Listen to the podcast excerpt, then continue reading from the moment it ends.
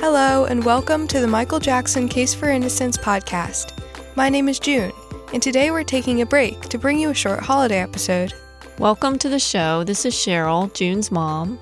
And in this final week of the year, we just wanted to take a few moments to touch base about the podcast. Next week, we'll resume season one with the third case against Michael Jackson, the Robson allegations. We're just over halfway through season one, and we've been very happy to see that we're getting lots and lots of downloads each week from listeners across the globe.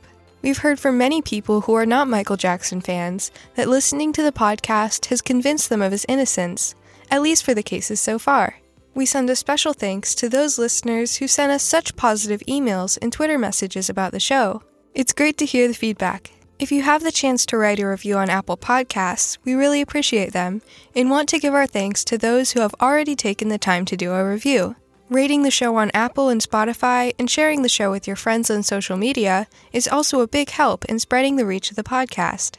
I want to send a special thanks to those sources that have helped guide my research, including Vindicating Michael, the Michael Jackson Allegations, the MJJ Repository, and the Daily Michael.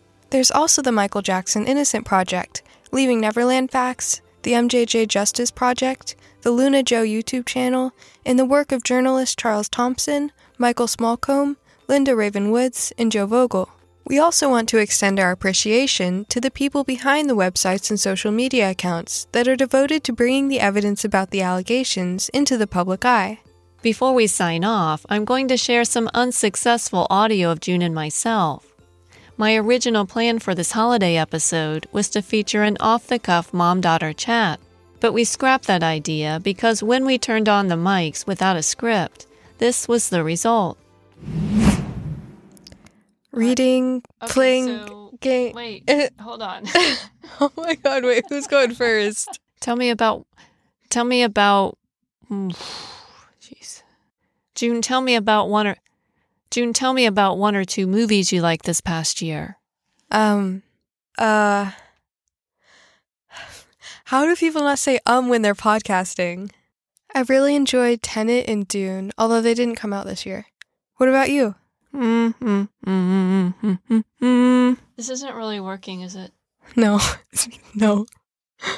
Um, I didn't know anything about that, so the fact that it was so enjoyable. I mean, I'm I'm not recording this. Okay, because I was gonna say that sounds really bad.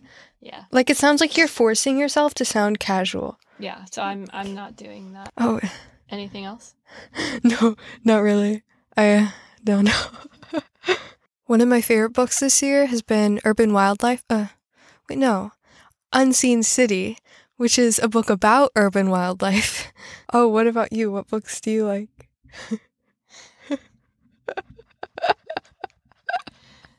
This is not really working. No, it's not. Oh my gosh.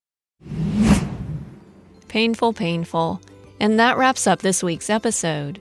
Please join us next week in the new year, where we begin our third series in this podcast, The Robson Allegations. We wish everyone happy holidays, and we'll see you in the new year.